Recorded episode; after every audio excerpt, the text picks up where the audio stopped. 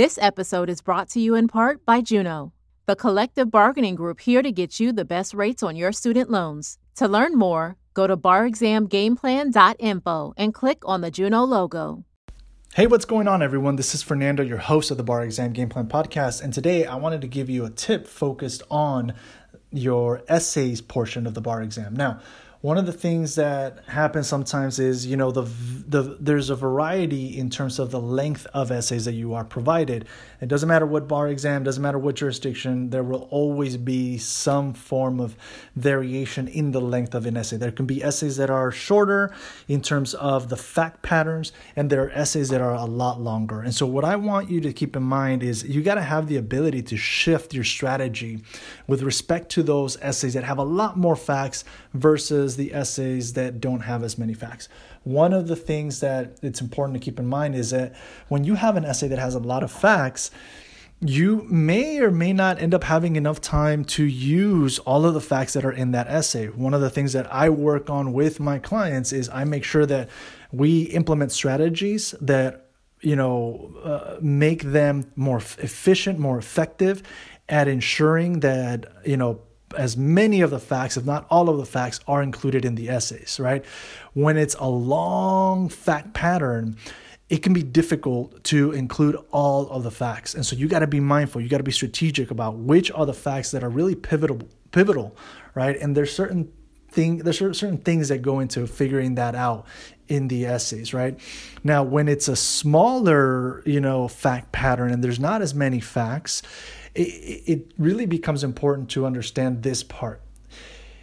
If you have to answer multiple parts of the essay, for example, it's a three part essay, they give you a scenario and they're all like, okay, will this party prevail against this party for this cause of action? And will this other party prevail for this cause of action? And will finally this party prevail against this third party for this cause of action, right? And it's divided into three sections. You have to be mindful of whether any of the facts that have been provided are going to be used repeatedly through two of the sections or through all three of the sections, right? Because sometimes you might get into a place where you're like, well, I use that fact. I guess I don't have to use it again because I've already used it. And that is incorrect. You got to be, you know, paying attention. Well, I use that fact in that first part. And you know what? That fact also applies in this other section, in the second one. And I have to make sure that I analyze that part. And you know what? I'm looking at the third part and I have to talk about that same fact again not at the exclusion of the other facts, right? Because you are able to more easily include all the other facts that are there.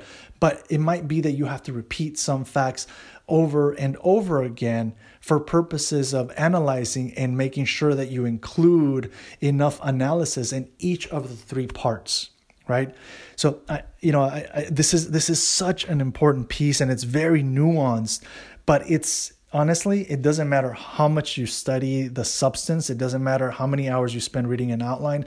It doesn't matter how many, you know, hours you listen to this podcast, or it doesn't matter how many, you know, hours you, you spend doing flashcards this is a test taking strategy that is essential, right, for shifting from one type of essay to another type of essay that a lot of people don't get. And if you become good at it, you will be able to improve your scores because you will be able to finish an essay whether it's a longer one or a shorter one, ensuring that all of the facts that need to be discussed are adequately discussed and fully discussed. And at the end of the day, that's what ends up getting you those higher scores in the essay. Having the ability to talk about what you need to talk about in the facts that you've been provided in that essay and in finishing each of the parts. All right.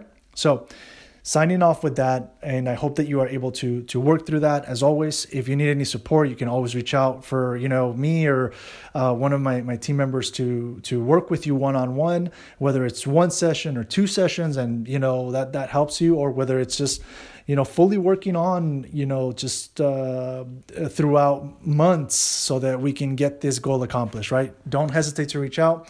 You can always go to uh, barexamgameplan.info to learn more, uh, or just email us at barexamgameplan at gmail.com. All right, take care, and I'll catch you at the next episode. Bye.